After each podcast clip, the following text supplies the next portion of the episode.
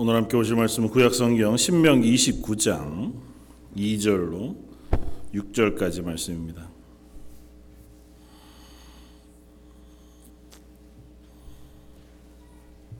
구약성경 308쪽에 있는 말씀 신명기 29장 2절로 6절까지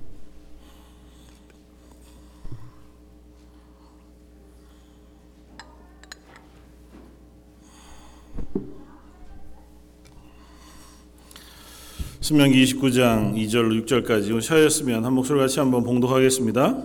모세가 온 이스라엘을 소집하고 그들에게 이르되 여호와께서 애굽 땅에서 너희의 목전에 바로와 그의 모든 신하와 그의 온 땅에 행하신 모든 일을 너희가 보았나니 곧 그 큰 시험과 이적과 큰 기사를 내 눈으로 보았느니라. 그러나 깨닫는 마음과 보는 눈과 듣는 귀는 오늘까지 여호와께서 너희에게 주지 아니하셨느니라. 주께서 40년 동안 너희를 광야에서 인도하셨거니와 너의 몸에 옷이 낡아지지 아니하였고 너희 발의 신이 헤어지지 아니하였으며 너희에게 떡도 먹지 못하며 포도주나 독주를 마시지 못하게 하셨음은 주는 너희의 하나님 여호와이신 줄을 알게 하려 하심이니라. 어, 지난주부터 이제 신앙과 믿음에 대한 시리즈로 함께 말씀을 나누는데 오늘은 복음을 깨닫는 믿음의 감각이라고 하는 제목을 함께 말씀을 생각해 보고자 합니다. 어, 보통 우리 사람들은 오감이라는 걸 가지고 있다고 얘기하고 그 다섯 가지 감각을 통해서 우리가 어, 세상을 뭐 배우기도 하고 또 살아가는데 도움을 얻기도 하는 것을 봅니다. 그래서 그 감각들이 뭐 예민한 사람이 있고 좀 덜한 사람이 어, 있기도 하죠. 그래서 어, 저, 저 같은 경우는 자동차 안에서 아이들이 음악을 좀 크게 들으면 전 되게 불편하더라고요. 아이들은 이해를 못해 하는데 어, 요즘은 무던히 참으려고는 노력하지만 아, 여전히 쉽지 않은 숙제가 되긴 하네요.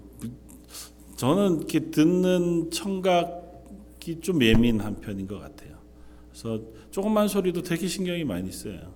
잠잘 때 시계 초침 소리도 들리고 시계 초침 소리가 좀 크게 들리면 일어나서 기어이 이 배터리를 빼야 잠을 잘 수 있고 뭐 이런. 근데 항상 그런 것만은 아니잖아요. 그런데도 불구하고 사람마다 편차가 있는데 문제는 그런 감각을 통해서 우리가 세상을 알아가는데 그 감각이 없는 경우에 그것이 굉장한 불편함이 되고 또 그 감각 없는 것 때문에 우리가 겪게 되는 어려움이 뭐 이루 말할 수 없는 어려움들이 있습니다. 뭐 눈을 볼 수 없거나 소리를 들을 수 없거나 맛을 느낄 수 없거나 냄새를 맡지 못하거나 아니면 어떤 것을 만져도 감각이 없거나 하는 정도라면 일상을 살아가는데 대단히 큰 불편함을 겪게 되는 거죠.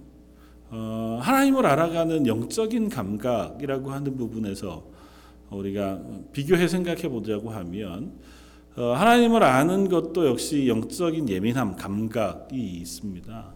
근데 어, 그 영적인 감각을 통해서 우리가 하나님을 알고 하나님을 배우고 하나님의 말씀을 들어가고 그렇게 그리스도인으로 이 땅을 살아가는 어, 길들을 배워가고 어, 하는데도 불구하고 영적인 감각이 둔하여지거나 없거나 아니면 어, 그것이 잘 내게 어, 어, 발견되지 않아서 아니면 경험되지 않아서 모를 때에 우리는 몸이 가지고 있는 신체적인 감각의 부재 그것이 없음으로 인한 불편한 만큼 그 영적 감각이 없는 것에 대해서 불편해하거나 아니면 그 감각이 없는 것을 인지하고 알고 어, 생각하는가?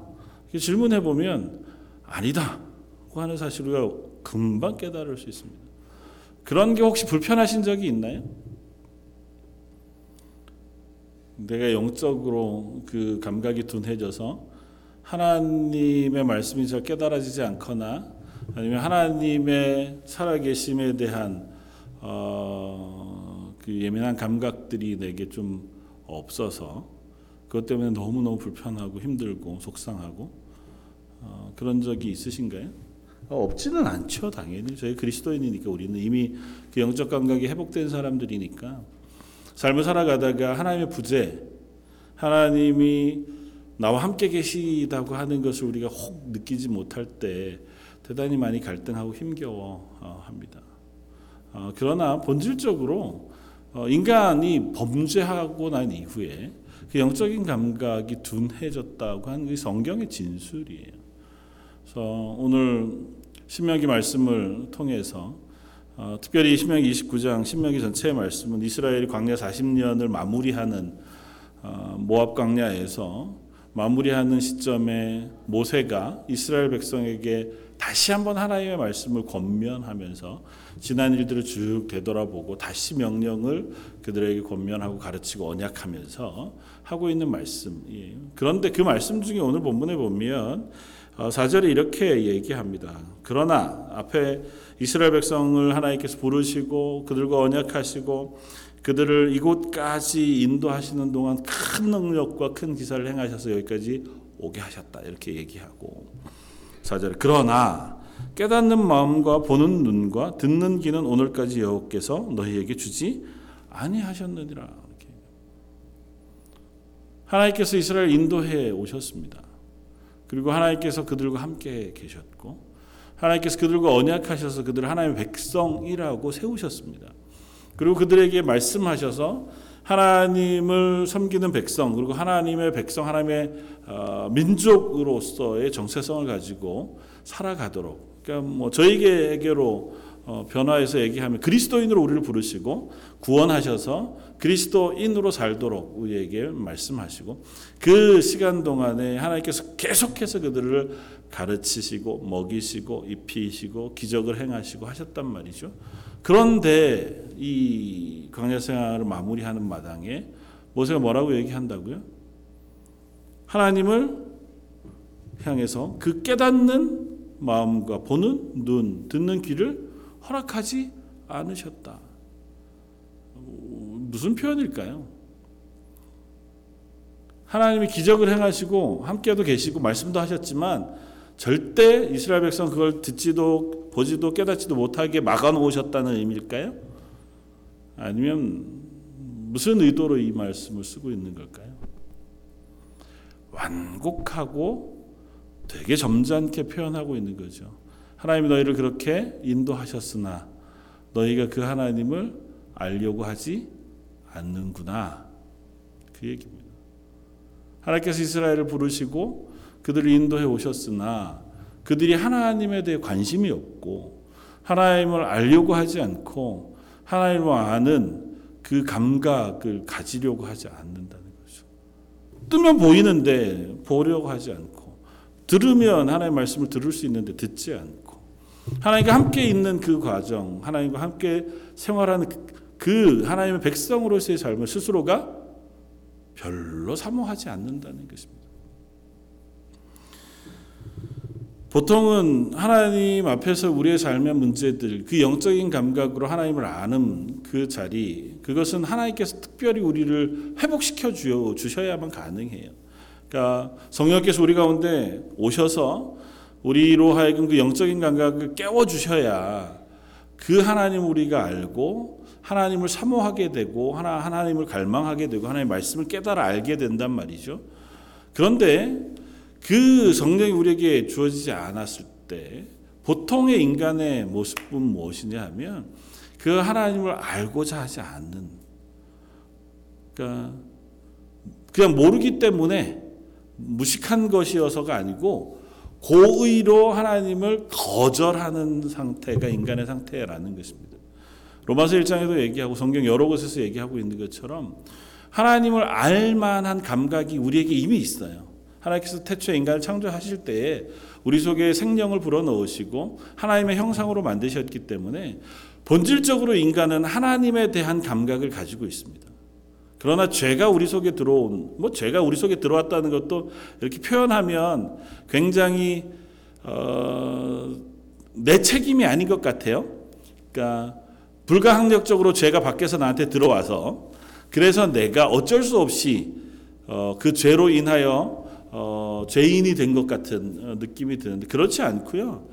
죄가 내 안에 들어왔다는 것은 죄를 내가 고의로 선택했다는 거예요. 여전히 우리는 죄와 선 하나님과 죄 가운데 욕, 나, 내가 주인 되는 삶 가운데 하나님이 아닌 나를 선택하고자 하는데 익숙한 사람들이고 그것이 우리의 죄의 속성인 것은 분명합니다. 그랬기 때문에 우리는 하나님을 알만한 것이 우리 속에 있음에도 불구하고 고의로 그것을 거절하는 사람들 중에 있었다는 거예요. 하나님을 알만한 것 그리고 하나님의 복음 그 구원의 이야기를 우리가 알만함에도 불구하고 스스로가 귀를 막고 스스로 듣지 않고 스스로 그것을 배우려고 하지 않기 때문에 인간은 그로 인하여 실패하고 있는 삶을 살고 있다고 하는 사실을 우리가 기억해야 한다는 거죠. 그런 우리들에게 하나님은 구원의 은혜를 베푸셨습니다. 그런 우리들이기에 우리 속에 그 감각을 깨워 주셔야 할 그 깨우시는 은혜를 하나님께서 우리에게 주셔야만 했고 그 감각을 깨우는 것이 구약 이스라엘 백성에게는 지금 애굽에서 종살이하고 있던 이들을 건져내시는 그 사건들과 하나님과 언약하는 과정 그리고 하나님께서 큰 기사와 이적으로 그들을 하나님의 백성 삼으시는 과정을 통해서 그들을 깨우셨어요. 우리들에게는 예수 그리스도의 십자가의 구속의 은혜를 듣게 하시고 또 그것을 우리가 믿음으로 잡아 우리 속에 성령이 그 사실을 믿게 하심으로 우리의 감각을 깨우셨습니다. 그래서 이제 우리는 그리스도인이 된 거고 이스라엘은 하나님의 백성이 된 거죠. 근데 불행하게도 그렇게 하셨음에도 불구하고 오늘 본문의 말씀은 뭐라고 표현하고 있다고요? 아직도 이스라엘 백성이 깨닫는 마음과 보는 눈과 듣는 귀가 없다는 것입니다. 시간이 얼마나 지났는데요? 40년이 지났는데요. 40년이 지났다 이 시간의 길이의 문제가 아니고요. 그들이 구원받아 지금 이곳까지 오는 동안 세대가 완전히 바뀌었습니다. 애굽에서 건져 나왔던 세대는 광야에서 다 죽었고 광야에서 태어났거나 혹은 어린아이로 나와서 하나님 앞에 새로 언약해야 할 이들이 지금 하나님 앞에 서 있는데 그 긴 시간이 지나왔음에도 불구하고 그들이 여전히 하나님을 아는 감각을 가지지 못하고 있다는 겁니다. 저 여러분들은 어떻습니까? 저 여러분들이 이미 구원받아 하나님의 백성이 되었다고 고백하는 사람들이고 난 그리스도인입니다. 그렇게 어, 스스로의 정체성을 가지고 사는 사람인데 저 여러분들은 하나님을 감각하는 감각들이 깨어 있는 사람들입니까? 하나님을 보고 하나님의 말씀을 듣고 하나님의 일하시는 것들을 우리가 경험하고 그로 인하여 우리가 그 하나님과 동행하는 삶을 살아가는 그런 사람들이십니까? 어, 뭔가 되게 비밀스러운 뭔가가 있을 것 같은. 어, 저렇게 얘기하시면 뭐지? 그러신가요? 아니면 아 비교적 난 그래도 하나님 앞에 하나님을 기억하고 말씀에 순종하고 그 하나님을 알아가려고 하는 그 애씀 속에 살아가고 있습니다. 한 고백이 여러분들에게 있습니까?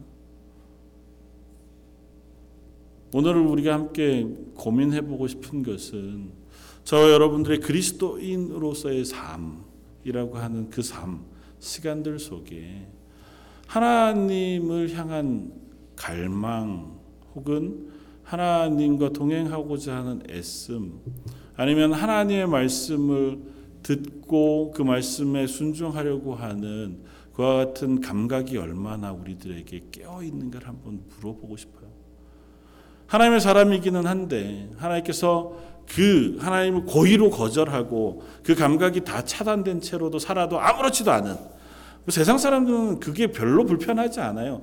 불편한 게 아니라 그게 훨씬 편해요. 마치 너무 예민한 감각을 가진 사람은 그것이 오히려 장애가 되잖아요.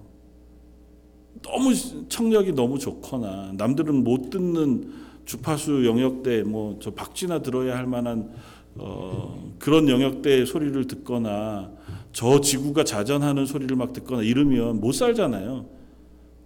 그런 병, 그거가 정신적으로 문제를 일으켜 실제로 그런 사람이 있다 하더라고요. 아무 소리가 안 들리는 공간이 있어요. 실험 속에서 그러니까 무음으로 만들어 놓은 그 공간에 사람이 들어가면 얼마지 않아서 미친대요. 왜냐하면 그 공간에 들어가면 내 몸에 피가 흐르는 소리가 들린대요. 사람의 감각이 그렇거든요. 그러니까 내가 못 들을 만한 걸 들으면 우리는 어려운 사람들이란 말이죠. 그러니까 스스로 차단해요. 그냥 편한 대로 살고 싶어요. 하나님에 대해서는 더 그렇죠. 하나님의 말씀을 더 많이 잘 알고 하나님 뜻대로 살아가는 감각이 예민하면 할수록 스스로가 자꾸 힘들어. 알긴 아는데 못 사니까. 하나님의 말씀 분명히 하신 걸 내가 아니까. 그리고 내가 그렇게 부름을 받았는지 알아.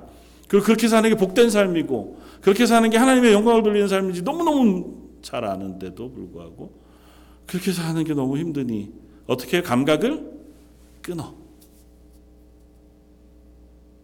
이 정도쯤에서 이 정도쯤에서 더 이상은 그게 나한테 느껴지지 않게 스스로가 차단하는 거죠. 아, 이 정도면 괜찮아.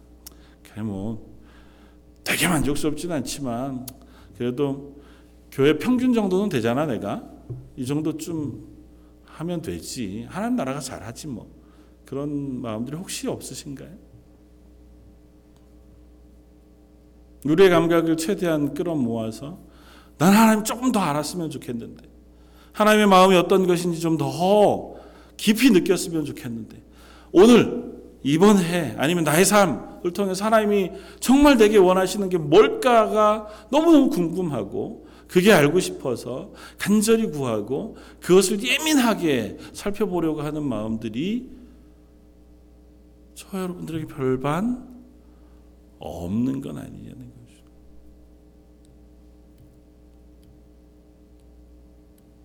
사실 그리스도인으로 산다고 하는 것은 그 감각을 가지고 그 회복된 감각을 가지고 살아가는 사람들이다 그렇게 이해할 수 있습니다. 세상과 다른 것, 세상 사람과 다른 것은 그들은 아예 그 감각 자체를 거절한 사람들이고 좀더 어, 이야기하면 그 감각이 없는 사람이에요.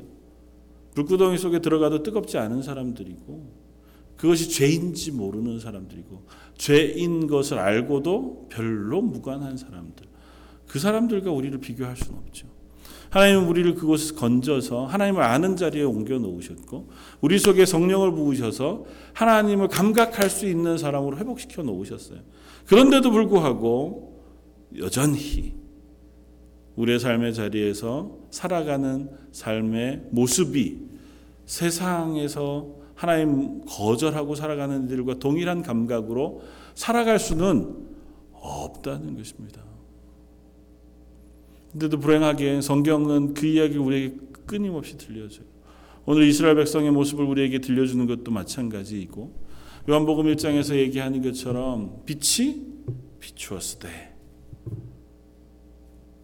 하나님께서 자기 백성을 찾아오셨음에도 불구하고 그 백성이 빛을 알아보지 못했다고 선언합니다. 아니 오히려 거절했다고 선언해요. 이스라엘 백성은 하나님의 백성으로 부르심을 받은 사람들, 하나님의 말씀을 그들에게 주어 하나님을 아는 감각을 주신 민족임에도 불구하고 그들 역시 하나님을 거절하고 하나님의 구원자인 예수 그리스도를 거절하고 하나님의 말씀을 거절하는 자리에 섰다는 거죠. 오늘 본문의 이스라엘 백성만 돌아보아도 그래요. 하나님께서 여러 번 그들에게 말씀하셨다고 얘기합니다. 하나님께서 그들에게 하나님의 말씀을 끊임없이 들려주었다고 말씀해요. 그럼에도 불구하고 그들이 하나님을 아는 감각을 갖지 못했다고 선합니다. 오늘 본문에 우리는 이렇게 이야기합니다. 모세가 온 이스라엘 소집하고 그들에게 얘기하되 애굽 땅에서 하나님께서 뭘 하셨다고요? 너희의 목전에서 바로와 그의 모든 신하와 그 온 땅에 행하신 모든 일을 너희가 보았다. 그게 뭐예요? 열 가지 재앙을 통해서 기적을 통해서 하나님께서 그들을 건져내시면서 봐라 내가 하나님이다. 내가 너희를 구원했다고 말씀하세요. 홍해를 건너실 때에 그냥 홍해를 건너는 것이 아니고 바다를 가르셔서 그 바다 밑에 진흙을 마른 땅이 되게 하신 후에 그 마른 땅을 밟고 그 홍해를 건너게 하셨어요. 분명한 이유가 있습니다. 이게 하나님이 하신 거야 라고 하는 것을 그들에게 명확히 알리시기 위함이에요. 죽음을 통과하여 새 생명으로 옮기신 거예요. 신약성경에서 비유하여 말씀하실 때 이건 뭐라고요? 세례라고요. 죽음의 장소였던 죄악의 장소였던 애굽 땅 종살이 죄의 종살이 하던 인생에서 건져 죽음을 통과하여 물을 통과하여 하나님께서 새 생명을 주셔서 그들을 신의 산으로 부르신 후에 언약하셨어요. 하나님께서 그 모든 과정 속에 숱한 기적과 이사를 보여주셨습니다. 뿐만 아니라 오늘 본문 읽었던 5절 6절은 뭐라고 얘기해요? 40년 동안 너희를 광야에서 인도해 주셨어요. 뭐로요? 구름 기둥과 불 기둥으로. 눈에 명백히 보이는 하나님의 인도하심을 그들이 보았습니다. 매일마다 먹을 것을 허락해 주셨어요. 옷이 헤어지지 않았다. 하나님께서 특별히 그들에게 떡도 먹지 못하고 포도주나 독주도 마시지 못하게 하셨습니다. 광야를 지나는 동안 그렇게 하신 것은 다른 게 아니고 하나님께서 어떻게 해요? 우리의 여호와인 줄 알게 하시기 위하셔서 그렇게 하셨다. 그걸 다 경험했어요. 다 누렸습니다.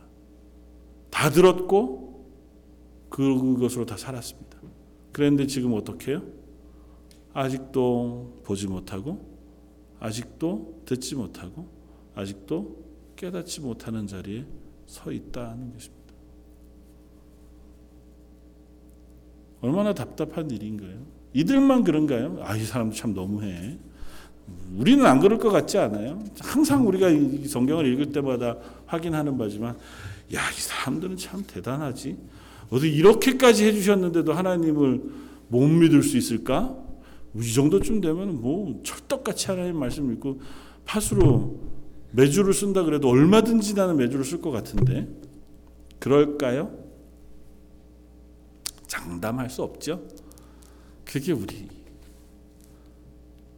저 여러분들의 삶은 이들과 혹 다른가요? 우리 인생 가운데 하나님 우리에게 베푸신 은혜들이 있고 하나님이 이 땅 가운데 하나님을 보여주시고 하나님의 말씀을 들려주시는 일이 얼마나 많은지 우리가 깨닫습니다.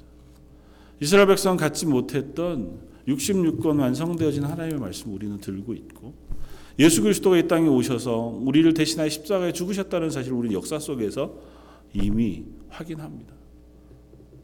그 사실을 믿고 구원 얻은 교회의 역사가 2000여 년이나 쌓여 있어요. 믿음의 사람들이 숱한 믿음의 증거들을 우리에게 들려주고 그 고백들을 우리에게 들려주었습니다.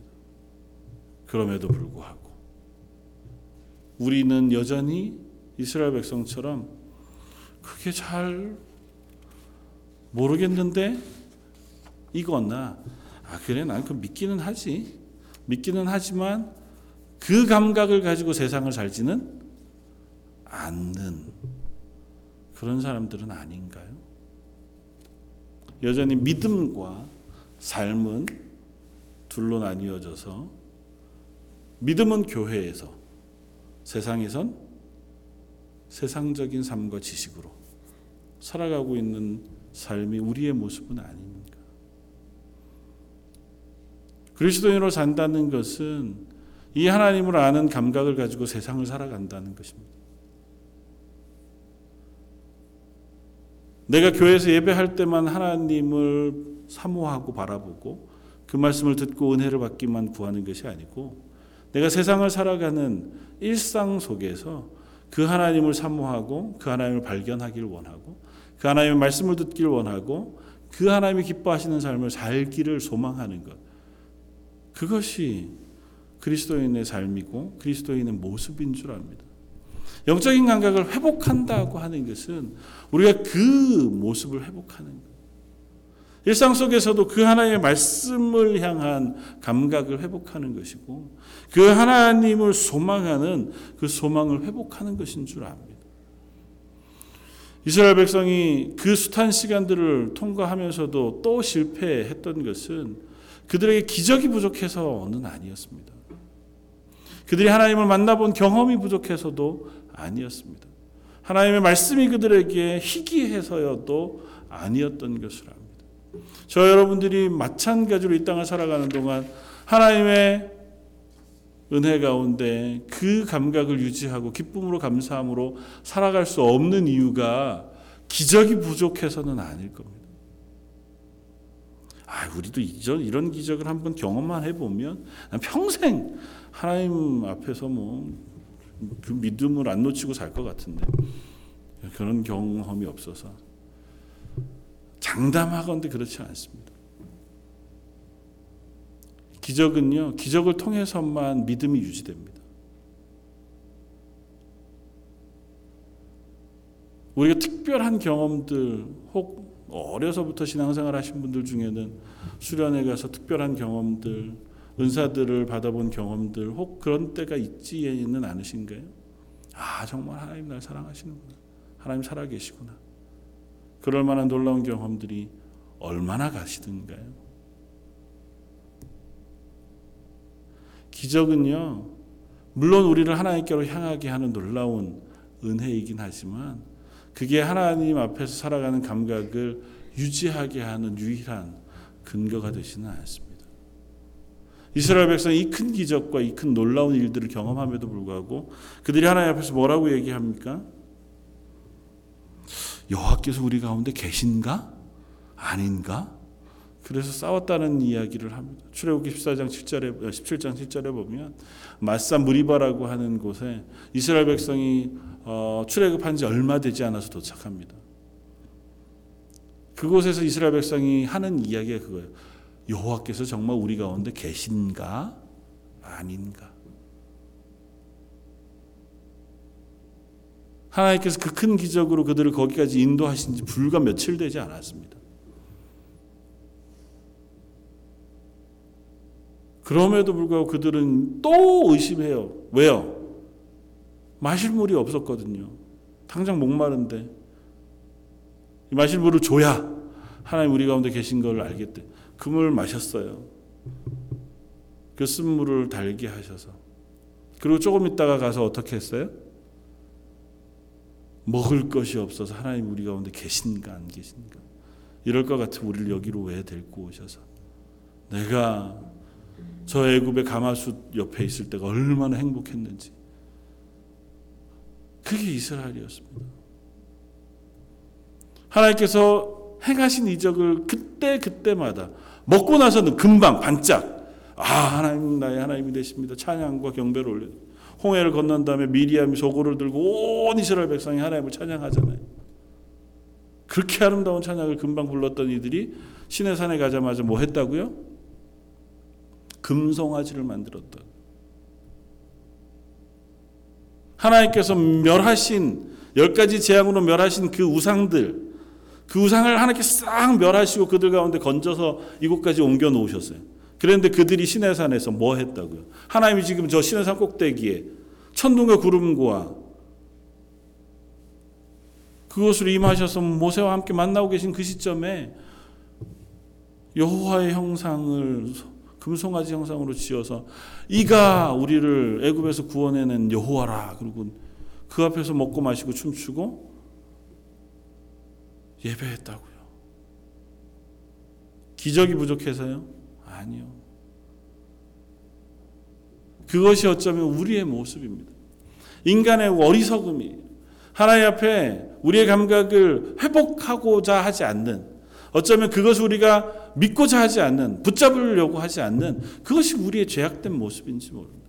그리스도인 우리가 하나님의 사람들이죠. 하나님 구원받은 그리스도인입니다. 나는 믿음을 가지고 있어. 나는 이 믿음으로 살아갈 거야. 근데요, 그거 얼마나 약한지요. 순식간에 우리가 그것들을 놓쳐버리고 말만큼 연약한 사람들인 것을 우리는 기억합니다. 하나님이 우리에게 말씀하셔도 그 말씀을 잘 들으려고 하지 않고 온 세상 가운데 하나님 만들어 놓으신 자연의 모습들이 얼마나 많은지요. 감각을 조금만 회복하면요. 새벽에 일어나 낀 안개만 봐도 와 하나님이 참 멋지신 분이구나. 하나님이 저 참 창조 세계 가운데 이루어 놓으신 것 때문에 참 감사하다. 그 고백을 할 수 있습니다. 특별히 우린 캐나다 살잖아요. 도시에 안 살고. 캐나다에 사는 많은 신학자들, 캐나다 신학자들이 많아요. 캐나다에 목사님들이 많은데 캐나다에 사시는 분들이 어, 다른 데 계신 분들보다 훨씬 뛰어난 게 뭐였는 줄 아세요? 보통 영성 신학 이렇게 불려요. 왜 그럴까요? 하나님 묵상하는 거 외에 할 게 별로 없어요. 나가 놀 것도 별로 없고 만날 친구들도 별로 없고 보이는 게 자연이고 보이는 게 하나님 만드신 거여서 그거 바라보고 살다 보니 뭐가 깊어져요? 영성이 깊어져요. 우린 거기 산다고요. 그런데도 우린 거기서 하나님을 못 봐요. 거기서 하나님을 잘 경험하지 못합니다. 아니, 그러려고 하지 않습니다. 그러려고 애쓰지 않아요. 한번 질문해 봅니다. 여러분들은 우리의 감각을 회복해서 하나님을 알게 해 주십시오. 혹은 하나님의 뜻이 무엇인지 깨닫게 해 주십시오. 하나님 앞에서 이 땅을 살아가는 그 삶의 목표를 제게 보여 주십시오. 하나님 어떻게 하기를 원하십니까? 제가 어떻게 살기를 원하십니까? 하나님 제기를 보여 주십시오. 기도하신 적이 얼마나 있으십니까? 그것이 여러분들에게 얼마나 큰 갈망이고 얼마나 큰 열망이십니까?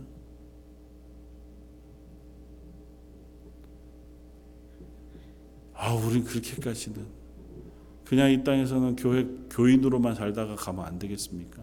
그 얘기가 그 얘기예요. 교인이 그리스도인이고 그리스도인이 하나님 부르시는 의인이고 하나님 부르시는 사람은 하나님이 기뻐하시는 일로 부르신 청지기들이에요. 하나님께서 우리에게 맡기신 일들을 우리가 소망하면서 찾아야 돼요. 그걸 깨달아 알기를 간절히 구해야 하고 그 일을 행할 수 있는 능력 주시기를 간절히 구해야 돼요. 우리가 할 수 있는 건 하나님께 구하는 거예요. 하나님께 구하는 것을 하나님께서 어떻게 해요? 주시겠다고 하셨다고요. 모든 사람에게 후히 주시고 꾸짖지 아니하신 하나님에게 구하라. 그리하면 주시리라. 하나님께서 우리에게 약속하신 바라고. 하나님께서 우리에게 주신 것들 우리가 사모하면 하나님께서 우리에게 허락하시겠다고 하셨는데 우리는 그거를 안 해요. 우리가 구하는 건 주로 뭡니까? 내가 세상에서 필요한 것들. 나의 요구.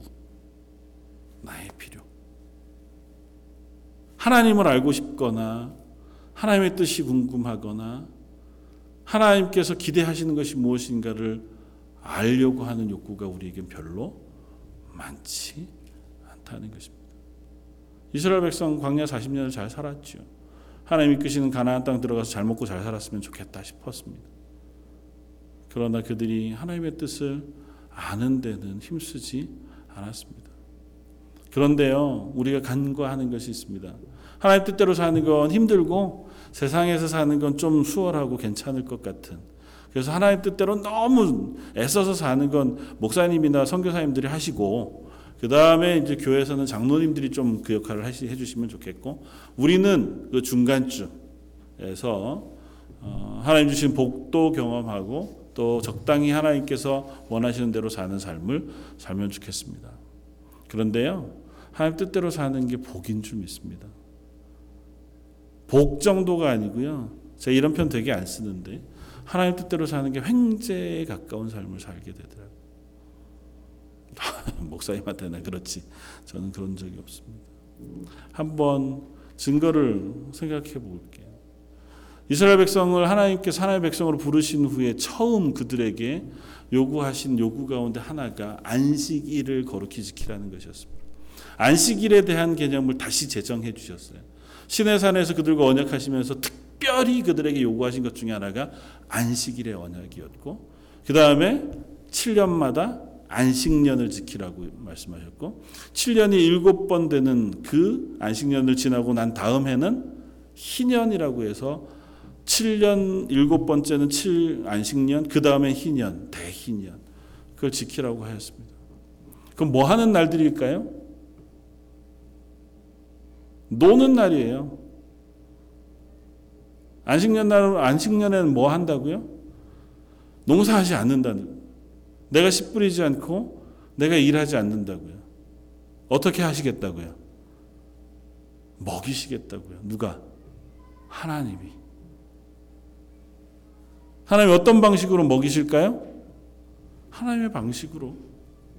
내가 기대하는 건 이 안식년이 될 것 같으면 내가 안식년을 지키기 위해서 내가 뭐 세이브 해두는 게좀 있어야 되는데 그 세이브를 위해서 내가 어, 아, 이 정도는 돼야 내가 내년에 안식년을 지킬 수 있는데 그런 거 없어도 내가 믿음으로 하나님 나를 먹이실 것을 믿고 그 삶을 살면 그에게 안식이 돼요. 놀아도 된다고요. 아이, 놀라는 건 아니지만 하나님을 기억하고 하나님 앞에 내 삶을 하나님이 내게 주신 것인 줄 알고 살아가는 얼마나 편해요. 근데 그걸 못해요. 그래서 뭐 한다고요? 안식년에도 양해를 구하고 올해만 제가 일하겠습니다. 그리고 일한다고요. 그래 놓고 뭐라고 얘기해요? 안식년에서 일했는데도 제가 이렇게밖에 못 살았는데 말 놀았으면 어떡할 뻔했습니까? 그런다. 희년쯤 되면 더 크죠. 누가 나한테 빌린 돈이 있으면 다 탕감해 줘요. 나에게 종되었던 사람들은 다 자유인으로 내주고 내가 산 땅들을 원래 주인에게 다 돌려줘요. 오 그랬다가 그 다음에는 어떻게 살라고요? 하나님이 어떻게 하시겠다고요? 살게 하시겠다고요. 실제로 그렇기만 하면 되게 횡재되는 사람 아닌가요? 나한테도 그런 일이 있었으면 좋겠다. 매년이 희년이었으면 좋겠다. 그런 생각이 안 드시나요? 예수님이 말씀하십니다. 그리스도인으로 하나님 구원받은 이의 삶은 매일이 안식일이라고요. 우리의 매일의 삶을 하나님께서 어떻게 하시겠다고요? 책임져 주시겠다고요. 네가 나를 믿느냐? 그럼 물으시잖아요. 저 하늘에 나는 새를 보아라. 저들의 핀 수많은 꽃들을 보아라. 저희가 먹을 것을 창고에 들이지도 않고 자기 옷을 위하여 기쌈도 안 하고 수고도 안 하는데 세상의 그 무엇보다 그들이 굶지 않고 옷 입지 않느냐. 하물며 사랑하는 내 자녀인 너희들일까 보냐. 믿음이 적은 자들아. 사랑하는 성도 여러분 이것이 하나님의 말씀입니다. 하나님 우리에게 주신 말씀이고 우리는 그 말씀을 믿는 사람들이에요 그 믿음을 붙잡고 살아갈 수 있는 저와 여러분들이었으면 좋겠습니다. 그리고 그 믿음을 붙잡고 이 땅 가운데 하나님 어떻게 할까요? 묻고 하나님의 은혜를 구하는 자리에 설 수 있는 저와 여러분들이었으면 좋겠습니다. 실패할 수 있죠. 실수할 수 있죠. 여전히 연약할 수 있죠. 그럼 뭐 하면 돼요? 하나님께 나오면 돼요. 하나님, 제가 실수했습니다. 하나님, 제가 실패했습니다. 하나님, 제가 연약합니다. 하나님 제가 속이 상합니다. 하나님 제 속 좀 풀어주세요. 아 너무 점잖아서 내 건 내가 다 해결하고 내 문제는 다 해결한 다음에 나는 그냥 교회에서 점잖게 예배 딱 이렇게 드리고 오고 싶어. 그러지 마세요. 하나님은 우리를 친밀한 자식으로 원하세요. 만약에 우리가 하나님을 아는데도 불구하고 그 하나님에 대한 감각을 모르는 세상 사람들과 같이 똑같이 실패하면 아마 저와 여러분들에게는 세상에게 요구하는 것보다 더 큰 짐을 요구하실지도 몰라요. 천국을 가냐 못 가냐, 뭐 징계를 내리시냐 안 내리시냐의 문제가 아니고요. 하나님과의 관계에 있어서 우리는 크고 놀라운 것을 놓치고 살아가게 됩니다. 하나님 분명히 우리를 친밀하게 붙들기를 원하시는 하나님이세요. 그래서 우리에게 믿음을 주셨고 우리에게 성령을 부으셨어요. 우리에게 감각을 깨우셔서 하나님을 아는 지식과 하나님을 아는 눈을 우리에게 허락해 주셨다. 우리가 삶을 살아가는 모든 순간에 그 하나님을 경험하고 하나님과 동행한다고 하는 것을 깨달아 알 수 있도록 우리를 깨워 주셨다고요. 그럼 그 감각을 가지고 살아가는 것이 복된 줄 압니다. 그걸 기대하면서 그 하나님 앞에 설 수 있는 저와 여러분들이었으면 좋겠습니다. 천국을 살 수 있는데 왜 천국을 피해요? 지옥을 피할 수 있는데 왜 지옥을 피하지 않고 살아가느냐? 이 본문을 가지고 설교하신 스펄전 목사님의 애타는 이야기가 그렇습니다. 복을 받을 수 있는데 왜 복을 버리고 지옥을 피할 수 있는데 왜 지옥을 향해 가느냐고. 저 여러분들에게는 이미 하나님께서 열어놓으신 길들이 있는 줄 믿습니다. 혹 세상의 필요들 그것들이 내 기대대로 채워지지 않을 때는 있을지 모르죠. 이스라엘 백성이 광야 40년 가는 동안 그들이 항상 좋기만 했겠습니까? 그, 그래도 광야잖아요. 옷이 헤어지지 않아도 그 옷 한 벌뿐이었을 테고 맨날 하늘에서 주시는 만나를 먹었어도 맨날 먹는 게 만나였을 테니 그래서 불평했을 거 아니에요. 저희도 그래서 우리가 그 하나님을 온전히 다 못 따르는 거잖아요. 하나님 내 삶을 책임지시는 줄 알지만 그 하나님 주신 것보다 내가 기대하는 것들을 내가 얻고 싶어서 그래서 그 하나님을 의지하지 못하고 하나님께 나가지 못하는 거잖아요. 그러나 하나님 더 좋으신 분이라고요. 하나님 우리를 향하여 훨씬 더 신실하시다. 그 하나님을 믿는 믿음으로 우리가 온전하게 그분을 찾고 붙들고 의지하고 소망하면 그 하나님이 우리의 길을 여시고 우리의 길을 인도하시고 우리의 삶을 붙잡으시고 우리와 동행하신다고. 그리고 기필코 우리를 하나님의 것으로 쓰기를 원하시는 대로 인도하여 쓰시길 기뻐하신다. 하는 사실을 우리가 기억할 수 있기 바랍니다. 구하라. 그리하면 너희에게 주실 것이요. 찾으라. 그러면 찾을 것이요. 두드리라. 그리하면 너희에게 열릴 것이니. 하나님 앞에 우리가 구하고 찾고 또 하나님 우리에게 열어놓으신 길들을 우리가 두드려 애써 하나님의 사람으로 설 수 있는 저와 여러분들 되시기를 주님의 이름으로 부탁을 드립니다. 다시 한번 기도하겠습니다. 말씀을 생각하면서 한번 같이 기도하기 원합니다. 우리가 불신앙의 사람들이 아니라 믿음의 사람들로 살게 해 주십시오. 하나님 우리에게 열어놓으신 기도할 수 있는 권리 그것들을 가지고 우리가 하나님 앞에 그리스도인으로 살아가는 그 믿음의 감각을 회복할 수 있도록 기도하는 자리에 서게 해 주십시오. 하나님 우리가 하나님의 말씀을 듣게 해 주시고 하나님의 뜻을 깨달아 알게 해 주시고 하나님 우리 함께 계시다는 것을 경험으로 피부로 아는 감각을 회복시켜 주십시오. 그래서 매일 삶 속에서 하나님과 동행하는 삶 살게 해 주십시오. 그것이 우리에게 증거가 되고 또 다른 이들에게 고백이 되는 믿음의 사람들 되게 해 주십시오. 우리 한 목소리 같이 한번 기도하겠습니다.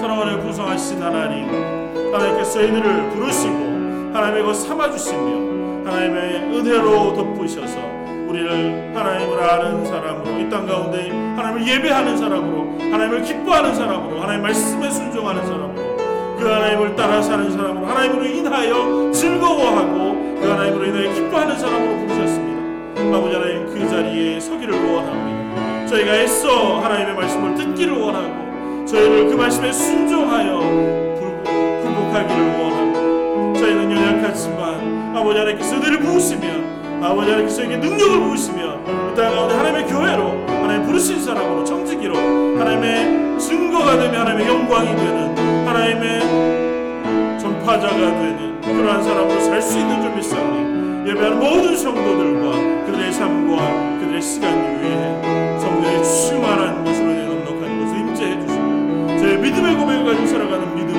하나님께서 격려하시며 덮어 주옵소서. 오늘의 예배를 받으시고 하나님의 은혜를 충만한 것으로 인도하여 주시옵소서.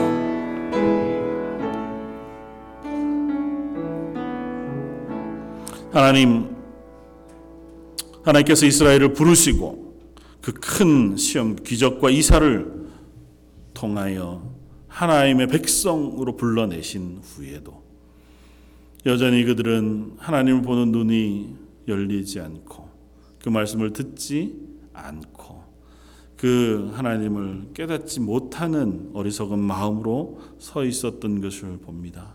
하나님 저희도 그런 연약한 지체들인 것을 고백합니다. 하오나 하나님께서 저에게 성령을 부으시고 그 감각을 깨워주신 줄 믿기에 저희 땅을 살아갈 때에 하나님의 말씀을 듣고 하나님께서 우리에게 열어놓으신 길들을 보며 그 길을 향해서 열심으로 달려가 나를 순종시킬 수 있는 자리에 서기를 원합니다. 하나님 저에게 지혜를 주시고 저에게 은혜를 부으시고 능력을 부어 주옵소서. 이 땅 가운데 저희가 하나님의 증거가 되기를 원합니다. 하나님의 영광이 되기를 원하고 하나님의 기쁨이 되기를 원합니다. 하나님 그렇게 고백하며 그 길을 찾으며 그 길을 향하여 가는 귀한 믿음의 가정들 위해 복에 복을 더하시고 은혜에 은혜를 부으시며 능력을 부으셔서 이 땅 가운데 하나님의 기쁨이 되며 하나님의 영광이 되는 가정들 되게 하여 주옵소서. 오늘 말씀 예수님 이름으로 기도드립니다. 아멘.